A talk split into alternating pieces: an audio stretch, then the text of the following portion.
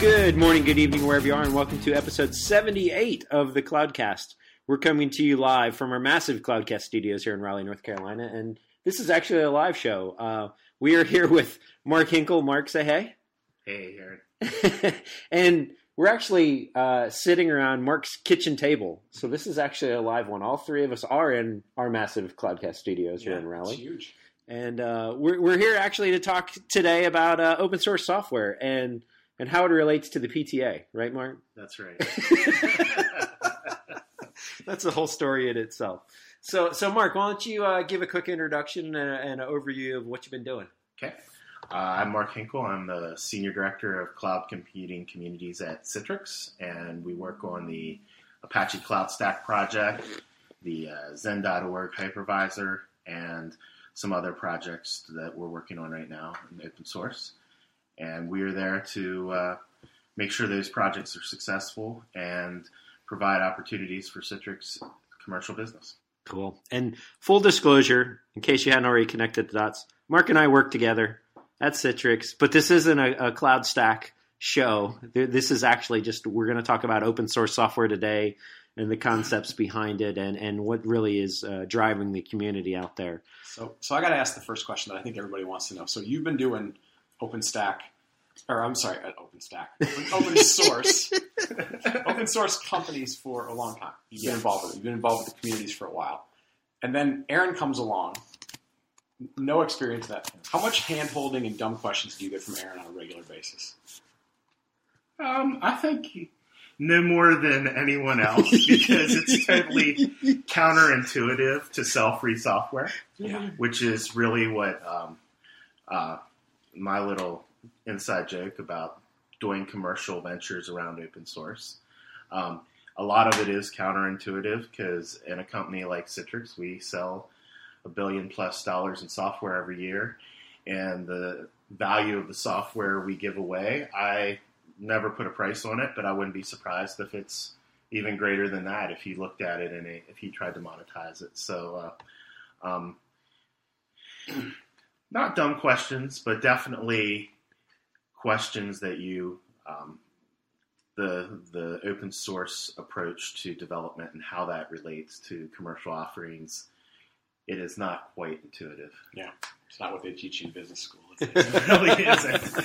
It really isn't. So, so give us an overview of like the Apache Foundation and some of the other entities that are out there, right? Yeah. yeah. So, um, I'm I'm active in two organizations. Uh, the first one is the Apache uh, Software Foundation, and their uh, name comes from the Apache web server. It was founded back, I believe, in the late '90s. Uh, eight guys who were working on the web server and turning it into a project and turning it into a nonprofit, so that they uh, they could collaborate and have a place to host their software, host their trademarks, etc.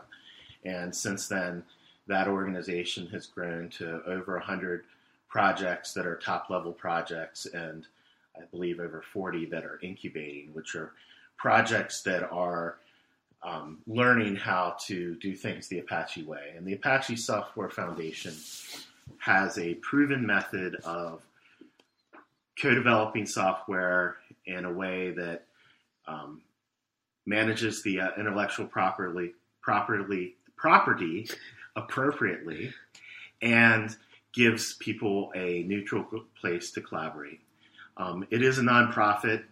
It is made up of individuals. So there's the Apache Software Foundation has members, which are individuals, not companies.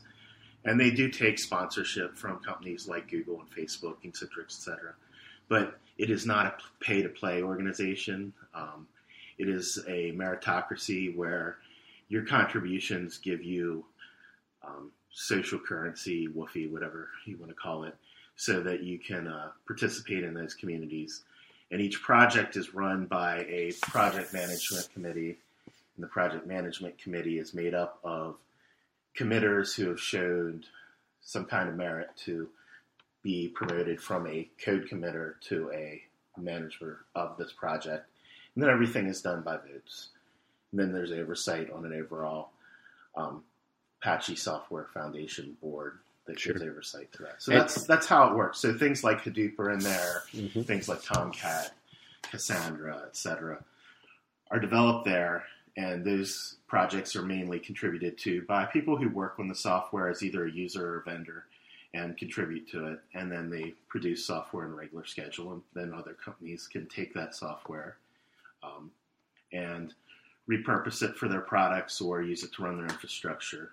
The thing that's unique about, not unique, but interesting about Apache is everything is licensed under the Apache software license, which is a permissive license, which means you can take their software if you are a company and repurpose it and not have to share the changes you make and change it so that it fits your licensing scheme. So and that's, that's that's different from GPL, right? GPL is what's considered a copy left license, Mm-hmm. which is a good segue into the other organization we spend a lot of time working with, which is the Linux Foundation. Mhm.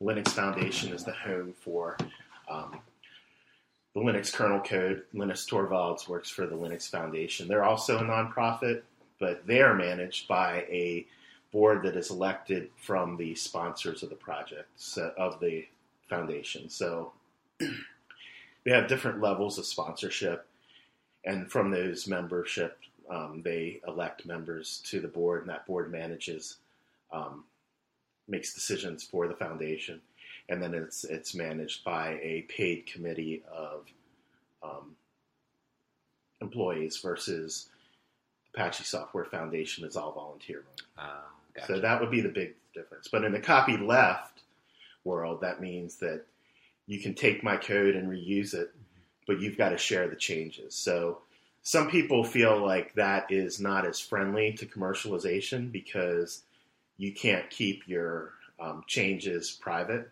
So um, one company that does do that makes is a fortune or an S and P 500 company would be Red Hat. So they take Linux and they package it and they put their trademarks in it. But all that code is open. The thing that isn't open is they own their trademark. So if you want to redistribute it, you would have to strip out their trademarks and put yours in. So that's right. will be the CentOS. CentOS is a they they strive to keep compatibility with Red Hat Enterprise Linux, but they don't use the Red Hat trademarks. So they but the code is free.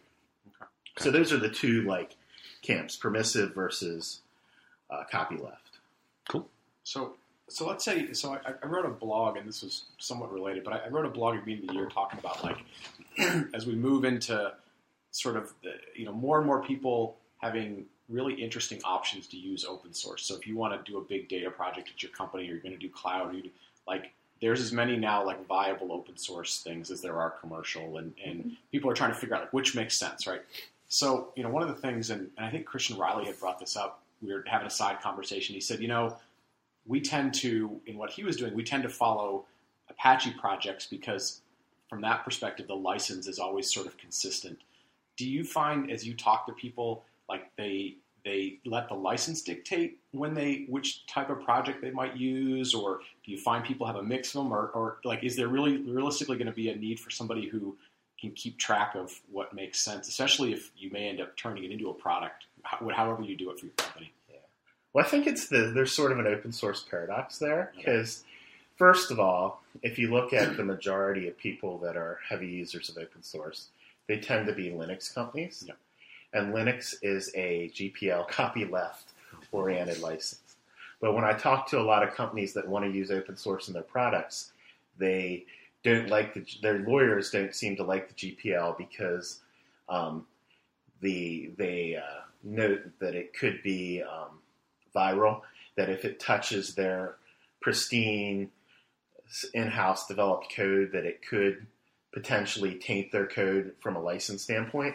So I think because it's so unclear what constitutes to, a, especially for a lawyer, what constitutes um, the linking of that code to to GPL code, people like Apache because um, they they have a more permissive license to relicense so that they don't feel like they're tainting their code. Right. Um, I think it comes down to this: is when people want to sell a product or service that is, or mainly a product that is consistent with the way we've always consumed software, where it is a solution that's packaged together and you install. People like Apache software licensed product software because it just simply has that permissiveness in the licensing terms. Mhm.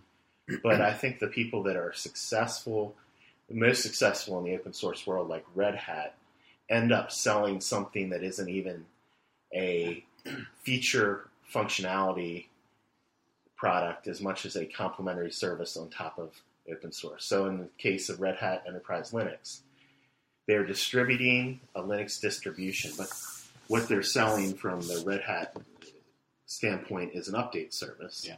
So that's a nice clean break. They're not they're redistributing GPL software with their trademarks, and the value you get is in the support, the service, indemnification, and other things that are included in the RHEL um, license agreement. Sure.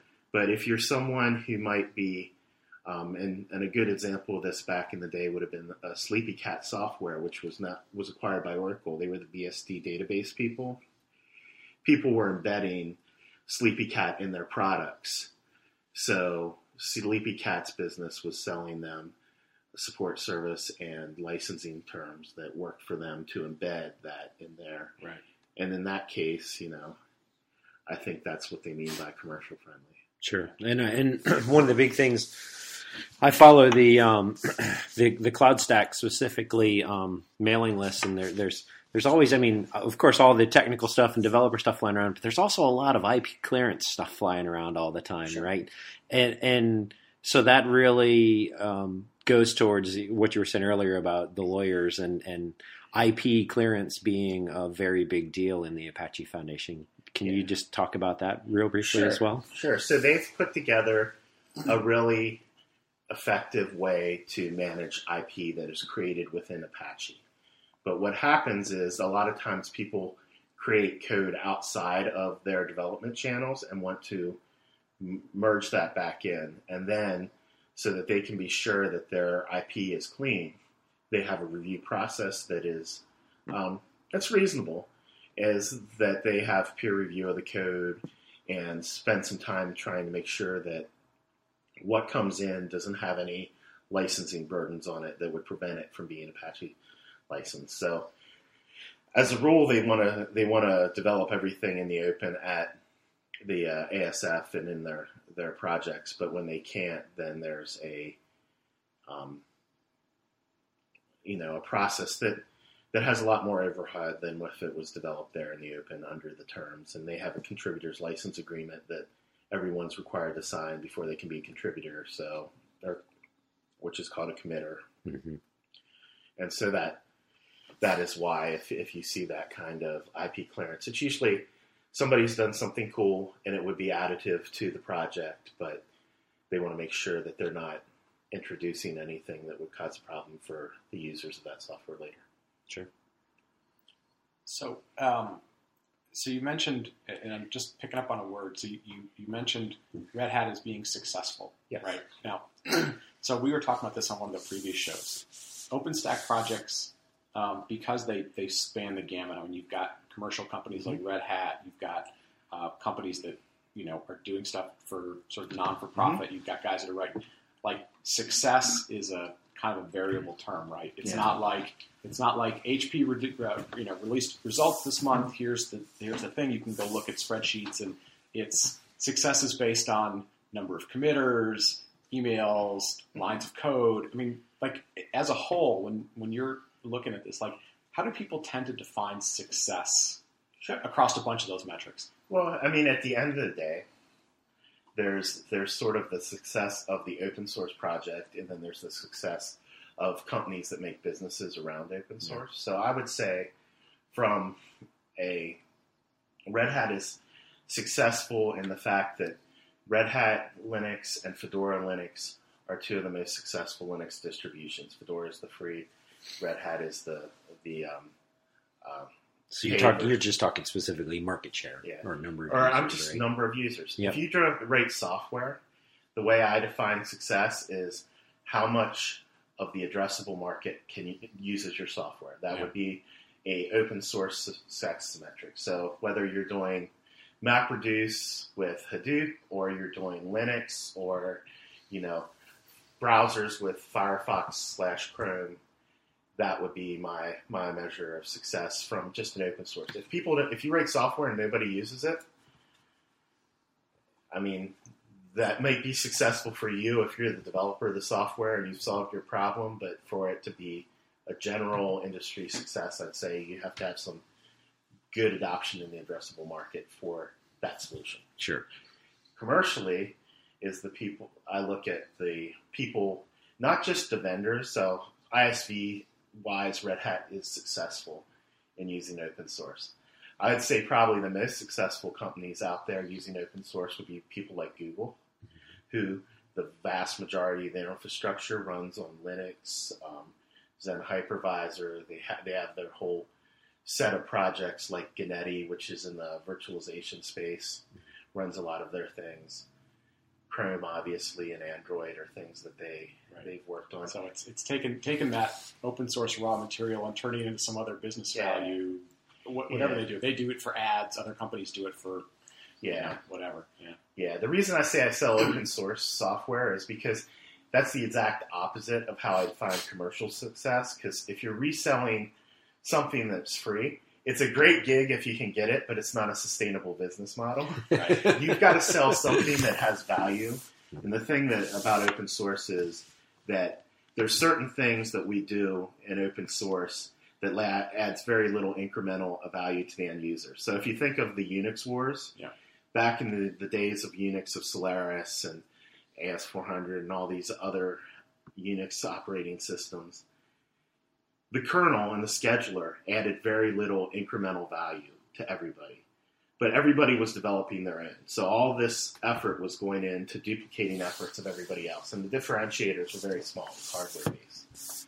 Now with Linux, everybody collaborates on the kernel, so it has device drivers and it has ability to do scheduling and things like that. And they could add do a value add like Red Hat does for updates and support service and Novell does for porting it to certain platforms and Google does by porting it to mobile devices, etc. And that core code is developed collaboratively because it adds very little incremental value to all of us, and they can focus on the things that do add incremental value. In Google's case, to the cellular providers, the handset providers, etc.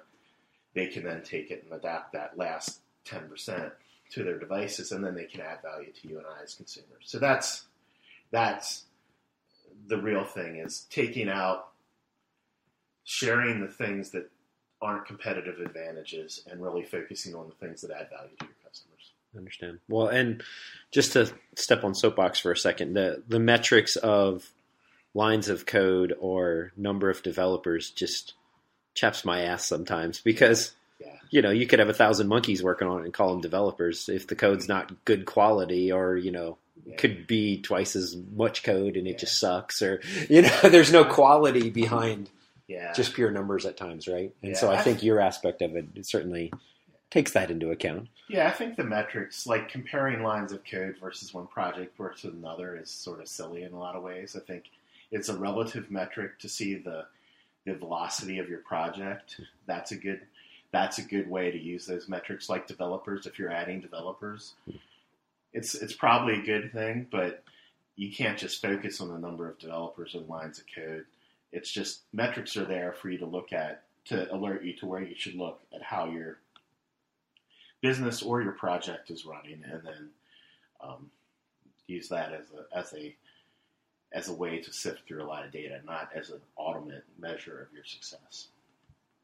cool So, so uh, especially in the in the cloud, you know, the cloud space, the big data space, kind of the, the things wrapped around the data center. For for example, I mean, we're, we're going through some interesting times, and, and I'll say that from my perspective because I hadn't spent a ton of time around open source other than just being a you know happy to use products that, that had it in the covers, right? Mhm. Um, but we're starting to see this this very big thing where you know let's take a couple of examples. So uh, around Hadoop lately, um, EMC's spin out company Pivotal just came out with something. Uh, uh, Mark, Mark Matt. Matt uh, Matt from 10gen made a big deal about saying, well, your your new Hadoop distribution isn't really Hadoop. It's got some other stuff plugged in there, and there's a lot of back and forth between, uh, you know, in essence, the Greenplum and EMC guys who traditionally would be you'd think of as commercial, and Mm-hmm. then you've got 10gen, which is Mongo, who you think Right. more like, and then you know you've got a lot of people in the let's take OpenStack for example space where you've Mm-hmm. got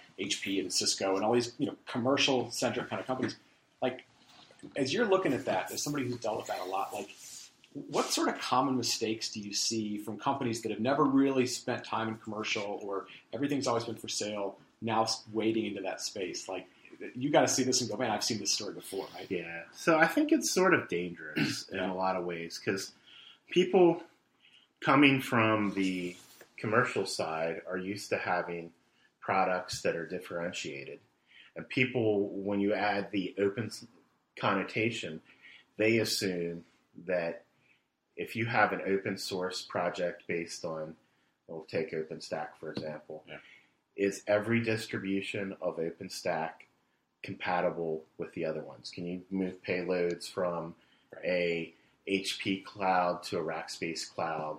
And I don't, I, I mean, I, I believe you can, but there are other, there's so many people in that that space that are interacting. You want to make sure that when somebody says it's open, that really they haven't taken open source software, modified it in a way that provides the same lock-in that everybody is tired of from the proprietary side of things. Right. You want you want open like an Ethernet port. Like Exactly. It's always the same. Right? I mean, Yeah. As simple as that. Or The plug USB looks the same something. every Yeah. time. Yeah. Yeah. It- there is not a lot like there's, and I think Matt Asay's point for um, Pivotal is, you know, it is a Postgres based data warehouse with a Hadoop based, you know, MapReduce and on top of it, but can you take that same job and have the same experience on the Pivotal data warehouse as you would for the Cloudera Right. distribution of Hadoop. I mean that that that is really the question as a consumer that people are going to have to ask is Yeah. and it, it's not an easy answer because some of these people are taking this permissively based software. It's no longer free, so you can't tell if one payload works on a open source based product versus another, and that's that's um, you know that's my only criticism of the permissive license software is you all of a sudden lose potentially could lose the ability to know whether or not there's true compatibility across things. With Linux, you always have you always know that Linux is Linux is Linux, even though there are other tools and things, package management systems within those distributions, whether it's Canonicals or uh, which is Ubuntu or um, Red Hat or SUSE, you can sort of tell. But when it comes to some of these products that are permissively licensed, the base technology you you may understand, but the end product may have some differences that may not make them your. You still may be suffering from the same lock-in as somebody who. Right. Yeah. The, the, data, the data sheet's got the same words on it from two people, but you don't know Yeah. if they Right. I mean, I, I think you hit. I think you hit on it though. I mean, at the end of the day, forget about the project. It's like it, when you say commodity to a commercial company, to, to them that's the worst possible thing. To the open source community, you go, good. That's a problem I don't have to deal with anymore. Right. right. And you talk about differentiation to a to a commercial company, and they're like, that's my lifeblood. Blood. Like I, I got to Yeah. have that. Yeah. And um, yeah, I think that to me has been the thing that people struggle with the most. And and, and I think you hit on it. It's like, are you trying to solve a problem that really is a problem that a unique fix does something, or you just go, that's good enough. Let's Yeah. move on from it. Yeah. So, so to to get away from talking products and projects for a second, and this goes back to our our opening joke of it being like a PTA. Tell us a little bit about what it's like from a community standpoint and users, and tell us a little bit about is there differences between you know Strong- a lot of strong Apache. I mean, yeah, uh, technical guys. you know what's it what's it like like hurting the uh, the technical uh, cats right tell, Yeah. tell us a little bit about how that works Yeah. So I think that uh, the internet is the great enabler of collaboration across time, space, and makes it awesome. Is an awesome media for people to to come together and work on things. It also has a tendency to disassociate people from being real people when they become email addresses. So, you know, and it's it's, it's happened since the early Usenet days and flame wars and trolls. Within that, there's a lot of people that I work with on a regular basis that I've never met in person or I've only seen once, and so you get a lot of really smart people that are passionate about something working on it and the humanity of things sometimes gets a little obfuscated but uh, um, it's a hyper efficient way to collaborate and if there's a good set of social norms i will say that i'm feel pretty fortunate the projects that i'm involved with. The people are very cordial compared to some alternatives. Um, i think uh, There's some ba- there's some bad eggs out there, is what you're trying to tell just- me. Not exactly bad eggs, but the the civility of certain communities is different. Like for example, the Linux kernel mailing list. Um, if you break something, Linus Torvalds will Just just destroy you. destroy you in a public forum, and, and you've got to understand that within that community, that is an accept. I don't know if it's acceptable, but it's at least accepted way to Right. communicate.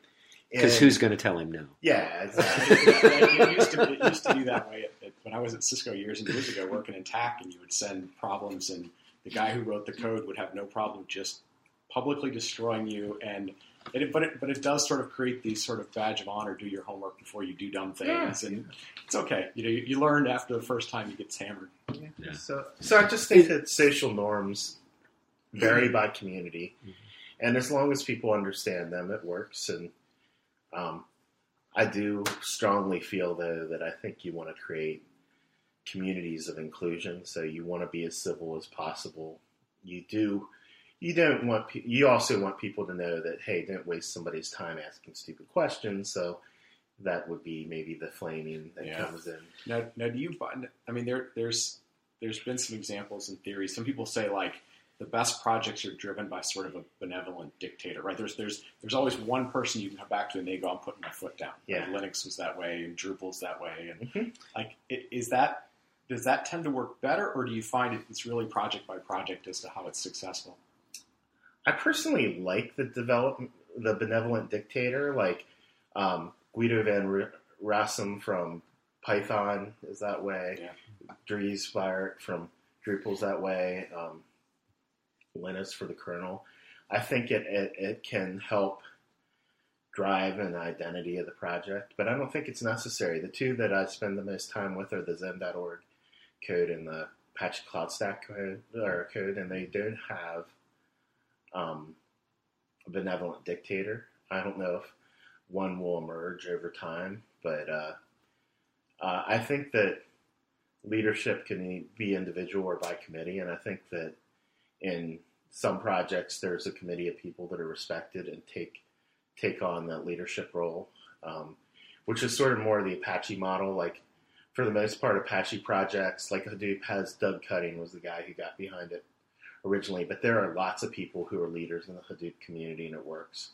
And they have a governance model that has a you know a board that is driven by merit, and that works. But uh, I mean, some of the greatest ones like Linux, Linus and Linux are you know benevolent dictator models, and uh, Is there any difference in the foundations and the way the community is run, or is it just kind of like you said? Is it more those abstract models of benevolent dictator versus big open community, or I think the reason that the benevolent dictators work is the same reason that the, the committees work is they work on their merit. If if Linus wasn't as talented or passionate as he was, Mhm. then he still wouldn't be the benevolent dictator. Um, it's just a matter of if the guy at the top is good, I think that works. If the committee of people who run the project is good, are good, then it works. So that's that would be my cool? One, I guess, one last question because it'll it'll relate to different projects people are, are interested. in. Like, what happens? You know, so Hadoop had a bunch of uh, background Doug, and then so you had some guys from Yahoo who Mhm. kind of did some stuff. You had some guys that went to Cloudera. Now Mhm. you've got like Hortonworks, for example. So, what, what happens in general when the guys who were the founders or the, the kind of the original smart engineering people decide to split off, go do a commercial entity? You know, OpenStack has this with all those the little companies. Like, what tends to happen? What, what what's usually the the results once the the people they were friends or they were technical, but now they've got competitive differences? How does that tend to work out in the long Yeah. haul? So I won't com- comment on OpenStack because I don't think that Yeah, chapter has been been written yet. But I would say that for a lot of let's just go to Linux, Linux, Sure. and or Linux. Tons of Linux distros. Yeah, so I think when you've got multiple entities that can be successful in an industry, then that is definitely good. So, you know, we I would say that Red Hat is a success, Canonical's a success, SUSE is, you know, it's hard to say because it was part of Novell, but let's just say I would say SUSE has a success. It, it, it enables business, and there are multiple entities there making a and Google with Android and all the like. Right. When you have an ecosystem of companies there that are supporting that initial project, it is a success. I think with the Hadoop, with with uh, Hortonworks and Cloudera there, and I'm sure that it sounds like now Pivotal does support them. Was you get more and more people that have a vested interest in the success of the project, it's good. Yeah. I think it will be good for OpenStack in the long run. But if you remember Linux, Linux in like 2000, it seemed like every day a new distro came out. Right. There was like Man, Mandrake, and there was Conectiva, and there was 2. United Linux, and you know all these things. And I think what might happen in certain cases is there's sort of this gold rush, and everybody sees something cool, and they all, you know, startups get funded, and people try and make businesses out of it, and then it is just, you know, commercial Darwinism where Right. the survival of the fittest, and and actually that's good because it creates a people can the successors can learn from the failures, and it brings a lot of attention and resource to a project. So for for Linux, it was very good because now we see people that are you know it's it's transcended the um, desktop the original use Well, case kind of was transcended the technology. It's, it's every it's Yeah. everywhere and everything. You don't even think about it. I mean, Yeah, that's, that's probably the ultimate compliment. Is if you don't think about that technology anymore, it's hmm. probably doing its job pretty Yep. well. and I think that's gonna that's true for so many other things. So Yeah. the more the more people or more organizations that are there, that fragmentation in the long run is good, but Yeah. it can be tumultuous during the formative years. Yeah, it's hard. It's hard. Yeah, yeah. In, in what Simon Wardley always sort of says, the peace stages and the war stages, and there's different behaviors. And Yeah, very cool. Well, Yeah. thanks, man. This has Sure. been. Uh, I don't know if you got any more. This has been Nope. it's been good Good. for us uh, OpenStack newbies, I guess. Yeah, Aaron's a exactly. veteran now. Us, He's been doing us, it for two months. us dirty enterprise people need to learn some of this stuff, right? yeah. So that's what well, when I joined on. What was the the first thing Mark Mark said? He's going to turn me into a dirty software hippie, right? that's right. So this is part of my education process. Yeah, you know. All right. So if you like the show, please tell a friend or leave us a review on iTunes. You can follow us on Twitter at the CloudcastNet or on the web at thecloudcast.net, where you can find links to everything Cloudcast. Thanks for listening.